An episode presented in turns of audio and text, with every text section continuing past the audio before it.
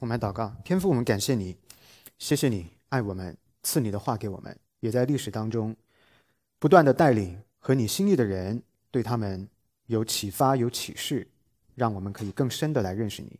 天父，我们把接下来学习的时间交在主你的恩手当中，祈求你圣灵运行在我们的头脑、我们的心灵、我们的灵魂的深处，让我们可以透过学习。更深的认识你，测透万事，叫我们在这个时代做非常清晰，然后可以荣耀你的基督徒。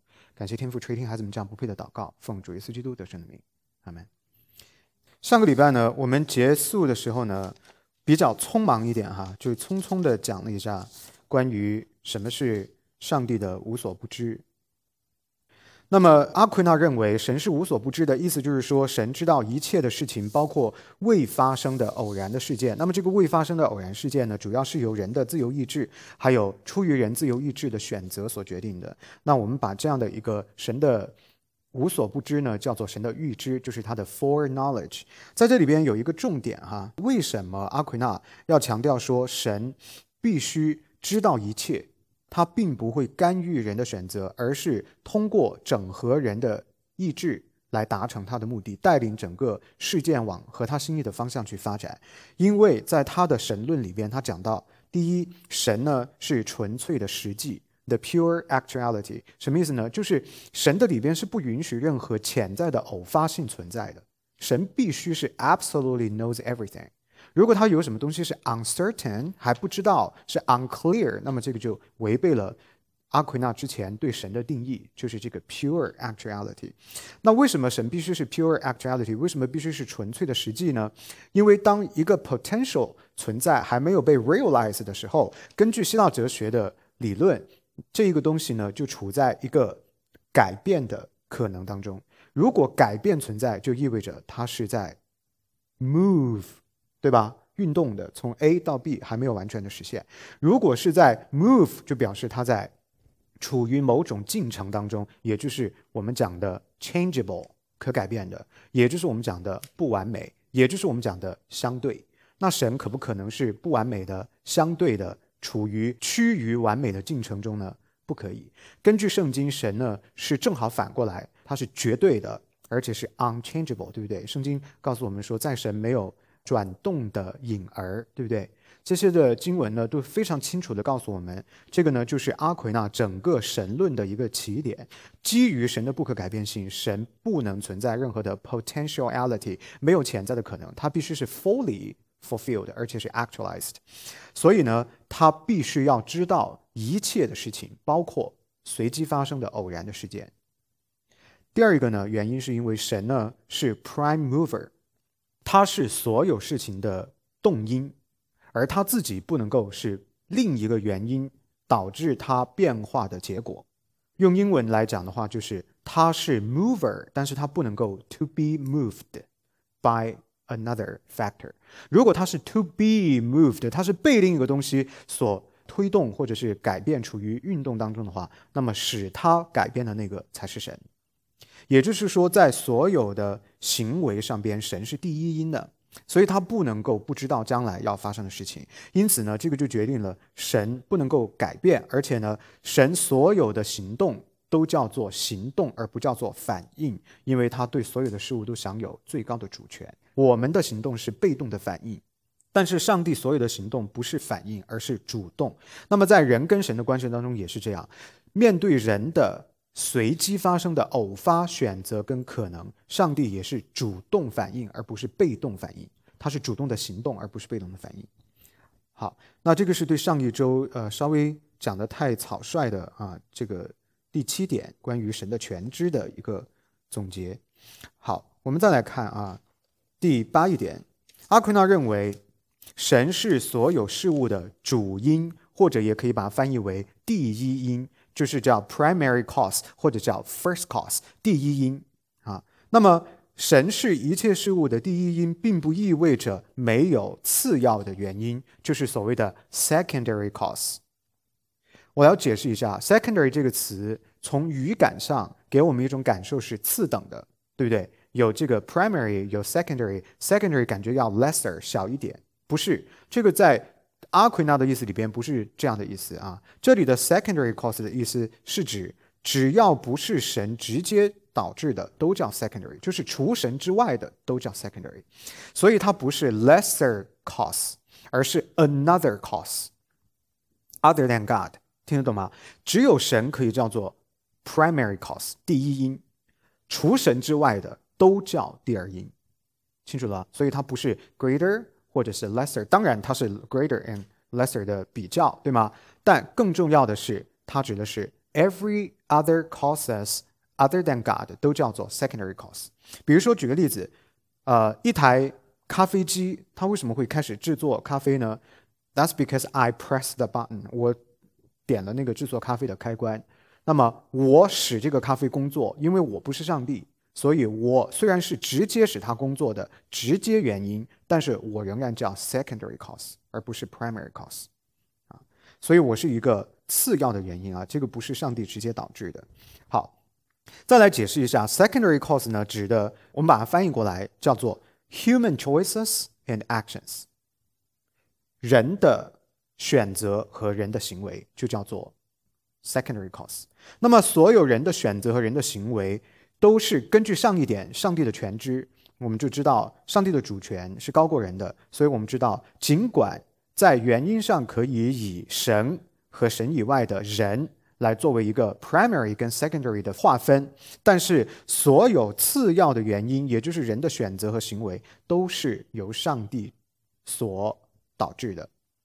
也就是说，God as the first cause causes all Other causes，上帝作为第一因，它导致其他所有的原因，称其为原因，使得所有的事情发生。也就是说，人的所有的行为和人的所有的思考，人的所有的决定，都是神所导致的。这个就是 first cause 跟 secondary cause 之间的关系，是上帝促使所有除他之外的一切的原因成立和发生。那么，在这个基础上呢，我们要来进一步的了解人在选择跟行为上的特征。阿奎那认为，human acts freely while God remains the primary cause。也就是说，虽然上帝他是第一因，但是人的行为还有人的选择仍然是自由的。也就是说，这里的自由不是指人是无罪的。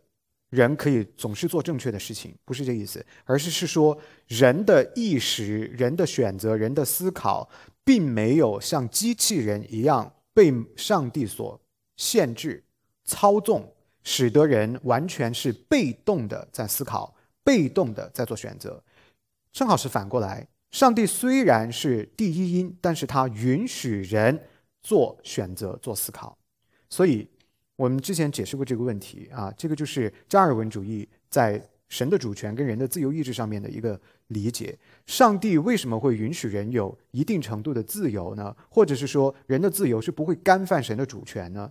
原因很简单啊，就是因为上帝创造人的时候是在爱当中创造的人，而自由是爱的基础，或者说自由是爱的表达。如果上帝把我们造成一个机器人，那我们就规避了犯罪的风险跟可能。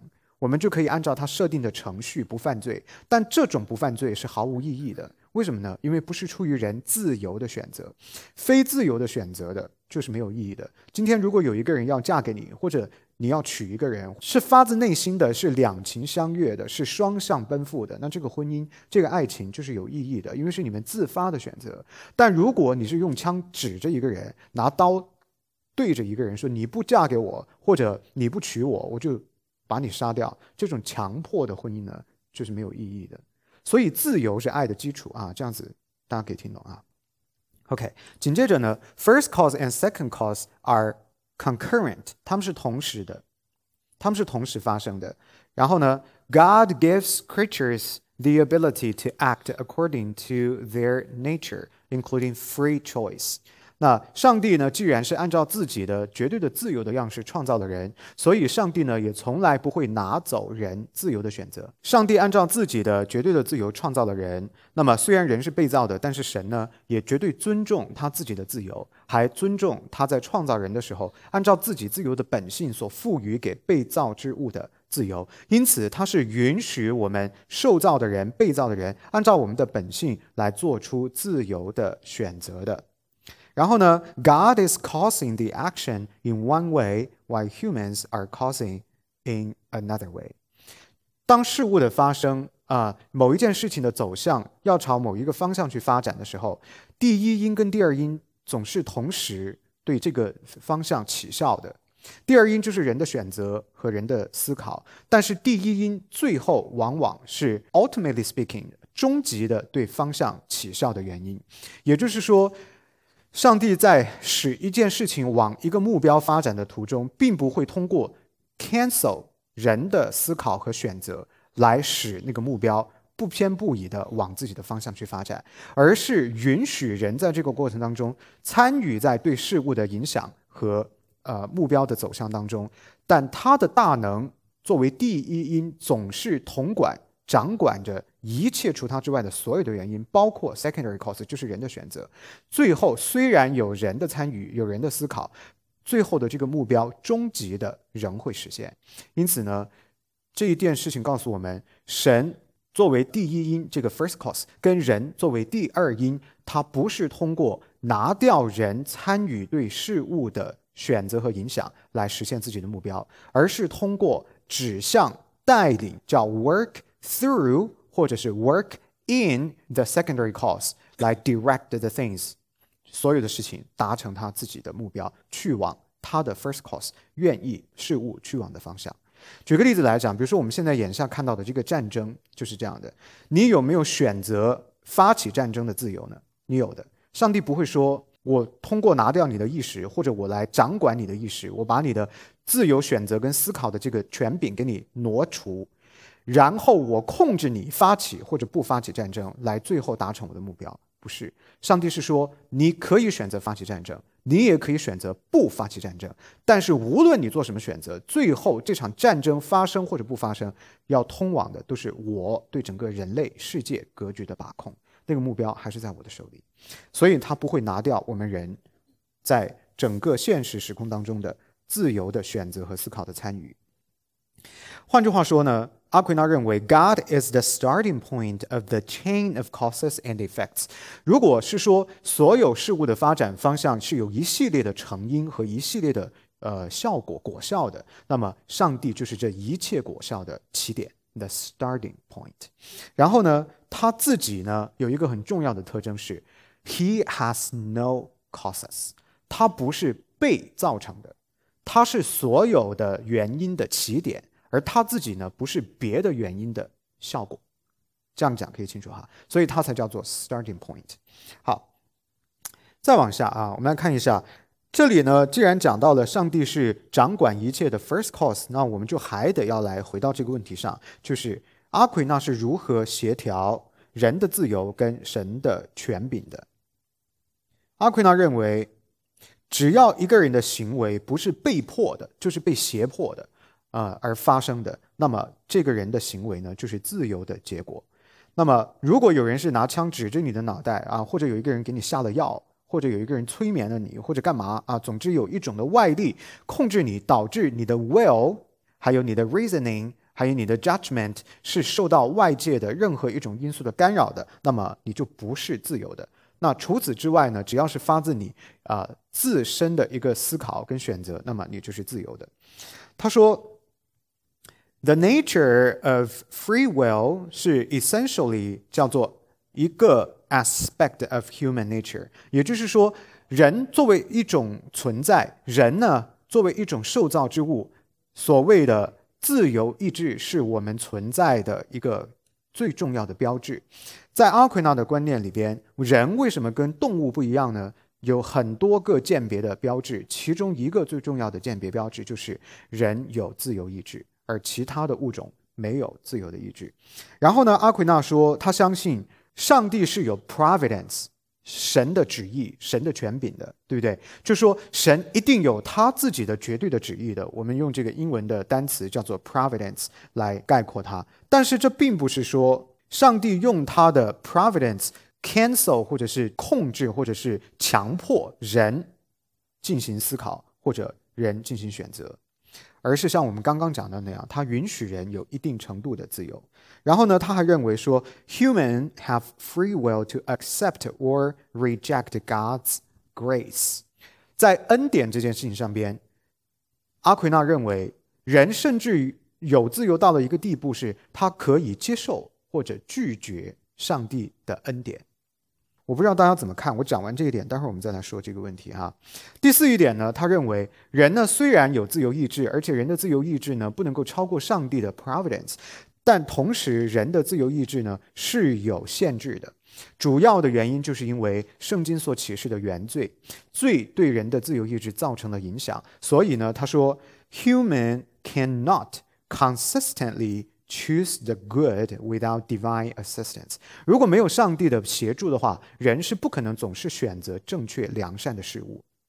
就是他认为这个叫做 limit，是因为罪对人的自由意志的影响。但实际上呢，你可以用另外一种方式来表达，就是人的确有自由意志，但人的自由意志往往不是总选择对的事，也会选择错的事。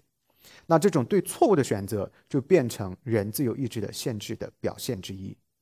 那么基本上来说呢，阿奎那的这个观点是存有争议的，很多人支持他，也有很多人批评他。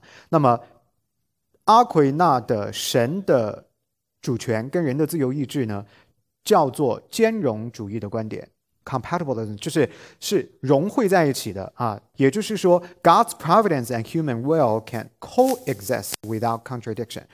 人的意志跟上帝的主权呢可以并存，而且没有任何的矛盾，这个就叫兼容。好，现在呢，我们要对这件事情来做一些的批判啊，我不知道大家怎么看？你认为阿奎那讲的这个 compatibilism 就是可以人的意志跟神的主权可以并存，而且没有任何的矛盾？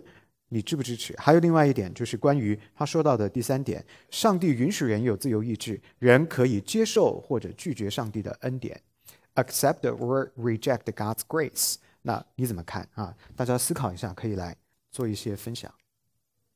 嗯，我是先想到一个问题，就是说，呃，对于基督徒来说，呃，我们是没有偶偶然这种事情的。然后像比如说，呃，我们其实也不大会说，哎，you are so lucky。因为其实我们知道，所有的事情都是神为我们预备，神有他的旨意在嘛，都是神安排为我们安排好的。嗯哼。那所以那但是我们又说到说，哎，但是我们还是可以有自由的意志，我们是有可以有选择的。嗯所以这个乍听下来好像有一点点呃矛盾。嗯就是说，既然我们有选择，可是为什么神又是安排好的呢？嗯哼。是的。对，就是说，我说如果说有嗯。呃，就是有朋友有这样子疑问的话，我们该怎么样回答他们？嗯，很好的问题。我来帮助大家先理清这个概念。我们要从思考的进程的角度来理解这件事。也就是说，当我们在研究人的自由意志或者人的行为思考的时候，你必须要承认有一个概念是人可以思考，人可以做选择。你不能说我们都是机器人，对不对？所以呢，在这样的一个认定之下，我们要对人的思考跟人的选择来做一种定性的话呢，你就要引入到神的主权。当上帝的主权进来的时候，我们用神的绝对性的主权来观察人的选择的时候，我们会发现人的选择具有一种偶发性、偶然性的意思，不是说突然有或者突然没有，这个是中文的意思或者语感是这样子的。偶发性、偶然性在哲学上的定义是非必然、非必要，就是说人可能会做这样的选择。也可能会做那样的选择。举个例子来说，今天中午是要吃西餐呢，还是要吃中餐呢？两种选择都有可能发生。你做的任何一种选择就是偶然的，他们公允的被选择的可能，就导致你最后做的那个选择，在二者之中选择了一个，它叫做偶然性的选择。当你选择这个的时候，你也有可能选择那一个。所以你选择中餐的时候，这是一个偶然性的选择。因此，我们。在研究人的思想、人的行为的时候，两个面向：第一，承认它存在；第二，我们的思考跟选择不是 absolute，是 relative，是相对性的，是有这种可能，也有那种可能的。所以，我们的思考跟选择的定性叫做偶然性或者非必然性的这样的选择。那带着这样的一个概念的话，你再进入到神的选择，你就会知道它没有偶发性，它全部的行为都是绝对的，而且呢，都是必然的。那么，如果你把这三点全部放到一起的话呢，就进入到第四点，就是你刚刚问的这个问题：为什么我们基督徒会感觉到这是一个矛盾？为什么我们常常在表述的时候会否认掉我们自己拥有的这种自由选择的权利，直接进入到上帝对我们的统管主权的绝对管辖？常常我们就会说，这个不是什么缘分啊，这个不是什么随机啊，没有这些的概念，也不会说我们很 lucky 啊，好像是偶然发生的。为什么会这样呢？因为在这二者之间，基督徒根据圣经要得出一个观念：我们既承认前边的第一点、第二点，同时我们还承认第三点。第三点是超过第一点跟第二点的，也就是说，我们实际上表达的时候是跳过了一些必要的思维的进程，而直接根据圣经做出了一个第三点的结论：是虽然我们有自由意志，但上帝的主权高过我们的自由意志。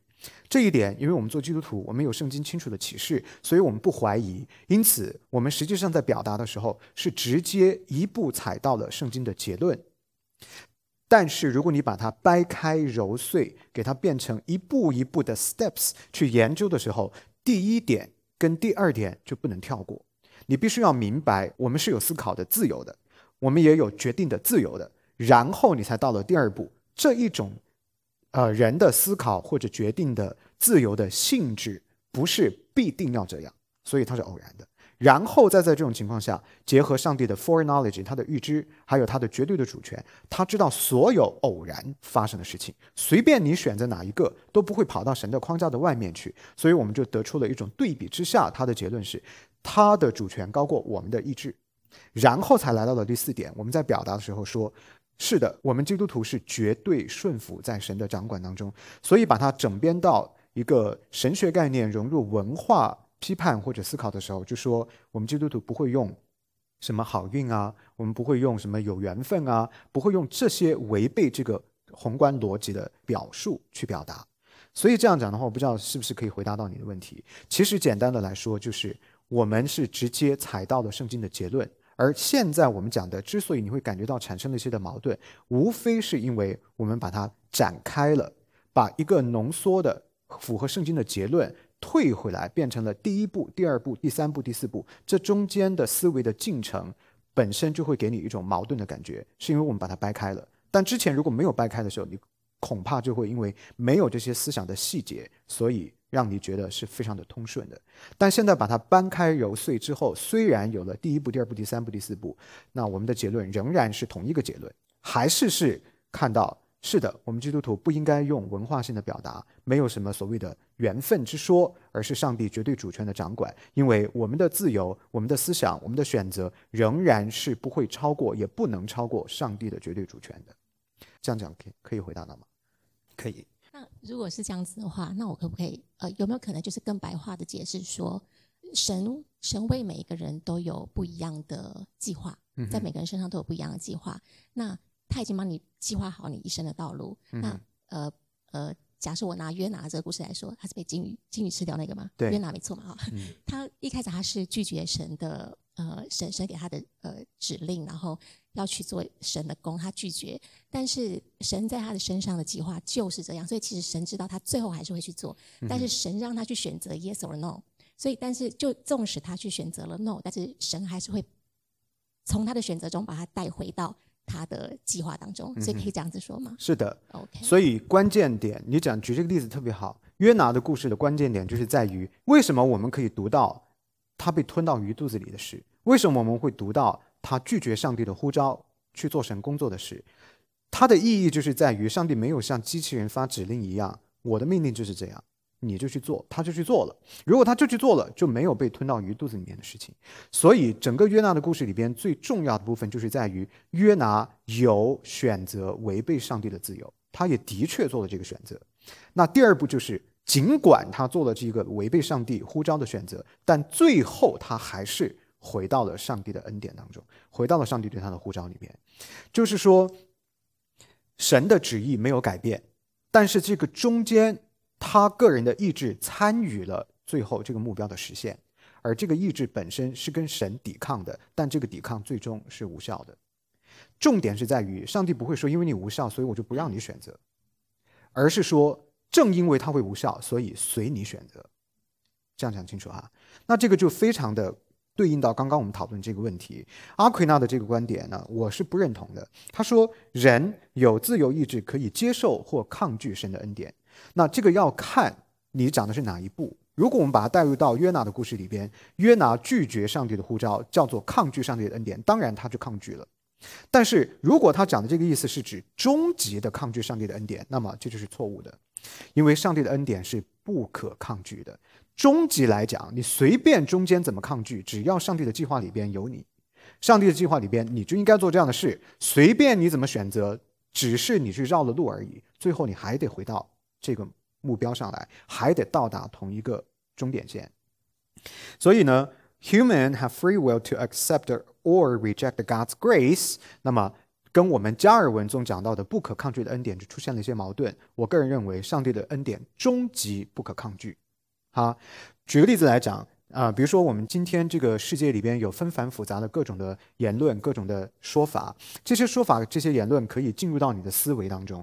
但是如果预设上帝的勇士计划里边就是拣选了你，你要成为他的孩子，你要得救，然后你要成为一个彰显他荣耀的基督徒，这是他都为你定下的他的 providence，他的意志。那在你成长的过程当中，你可以被各种学说、各种流派、各种思潮影响，最后。通通无用，还得回到上帝给你定下的这个计划来。那我们在谁的身上看到这件事呢？奥古斯丁。奥古斯丁从小就过着一种浪荡淫乱的生活，信了各种各样的宗教、各种宗派，最后全部都没用，还不是回到上帝的恩典里头，对不对？所以呢，是上帝没有说，因为你的所有的反抗，你所有走的弯路终极无效，所以你就不要走了，我拿掉你去走弯路的自由。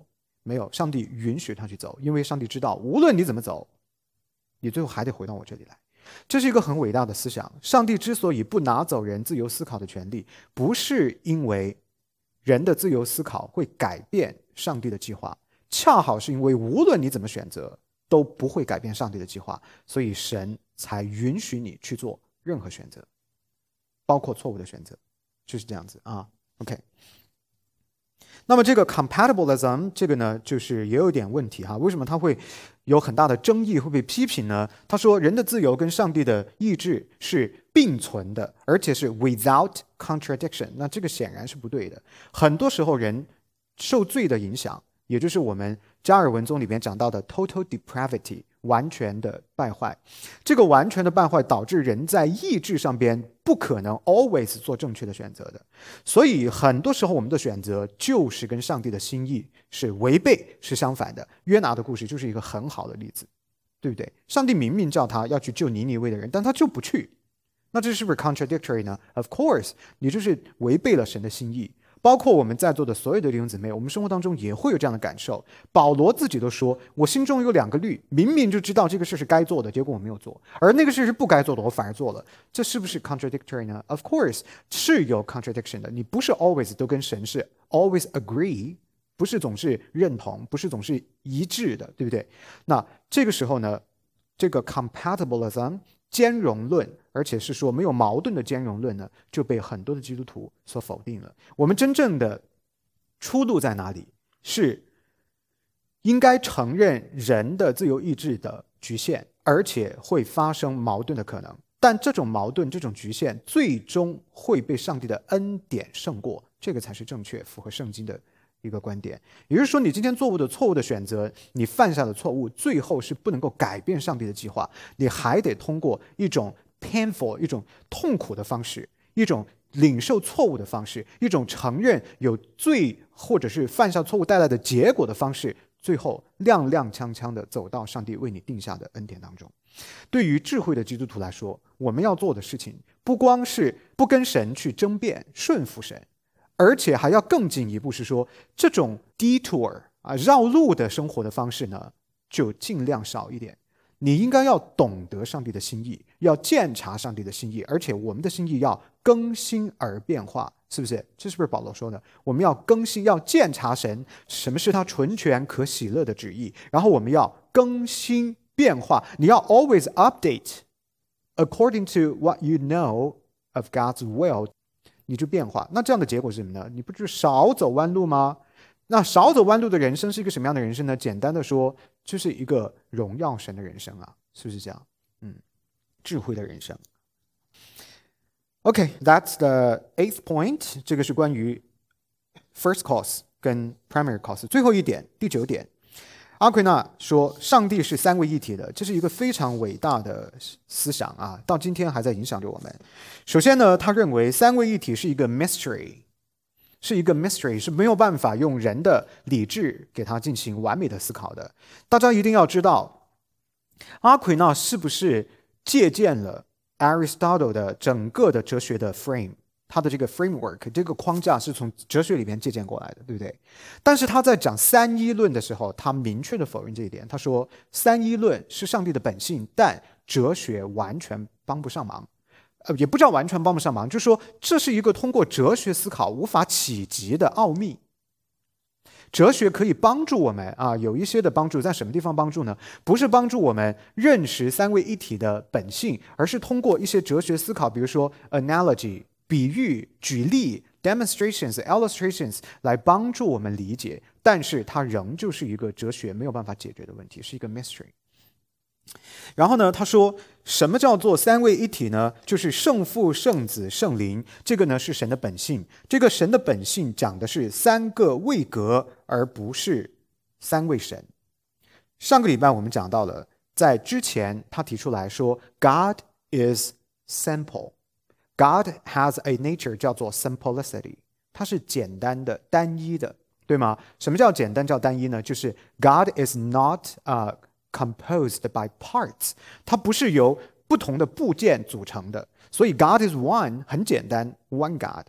这个地方就提出了一个质疑：如果神是单一的，是简单的，它为什么又会出现三个位格呢？如果神是不可拆分，没有由 parts 来组成，那怎么就会出现了三个 persons 在它里边呢？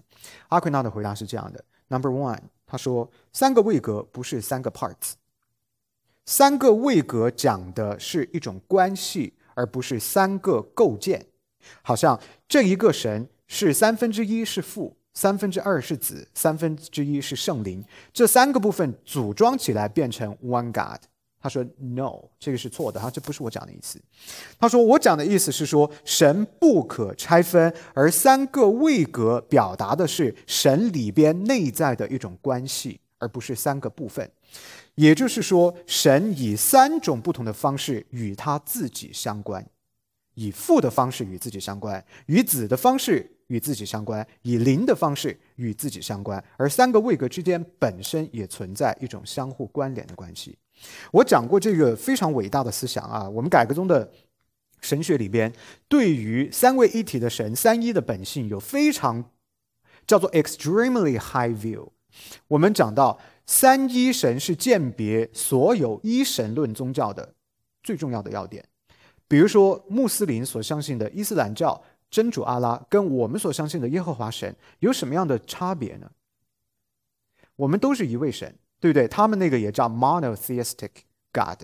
那他们的差别在哪里呢？差别就在于真主阿拉是一个神一个位格，但我们的神是。一个本体，三个位格，这就是它的区别。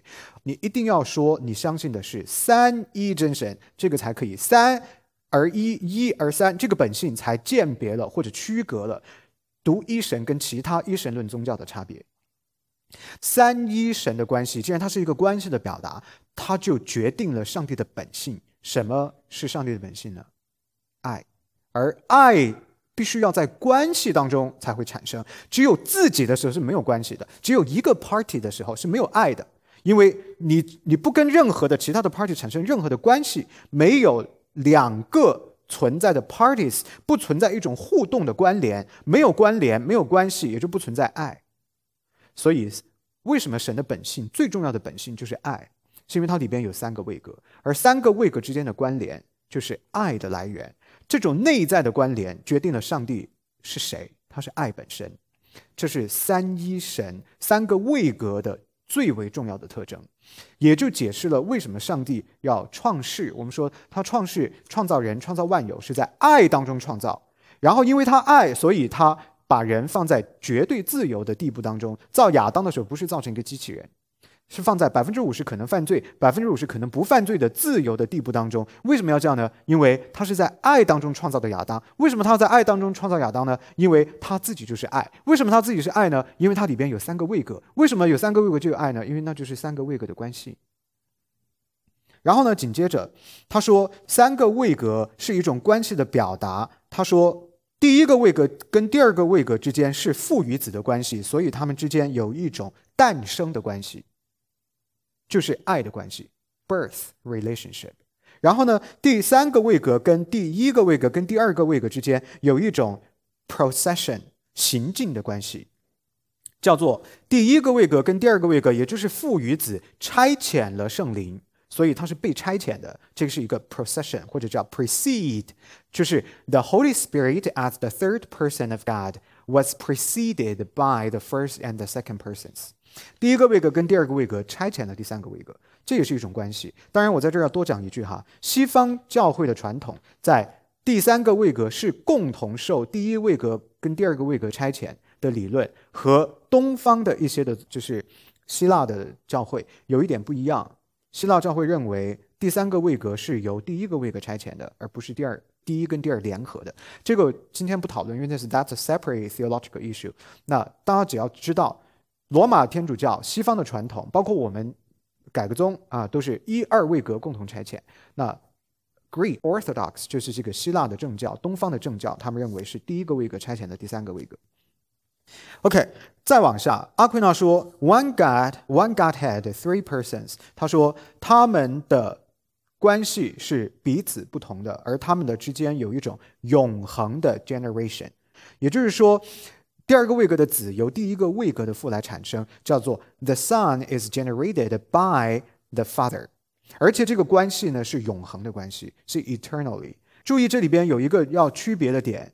虽然子这个位格是父这个位格的一种呃产生，一个 birth，一种诞生，但是它不是真的像我们。跟我们的父母之间这种代际的关系，没有我们的父母就没有我，不是这样的。他说，第二个位格的子跟第一个位格的父的关系是诞生的关系，但它的来源不是由第一个位格生出来的。所以第二个位格不是 created，也不是 made by the first person，而只是用这种方式去表达他们父跟子的关系，是一种表达。是一种描述，而不是说第二个位格真的是由第一个位格生出来的。那这样的话呢，就错误了，因为第一个位格跟第二个位格是永恒的、并存的、同性质的、完全同等的。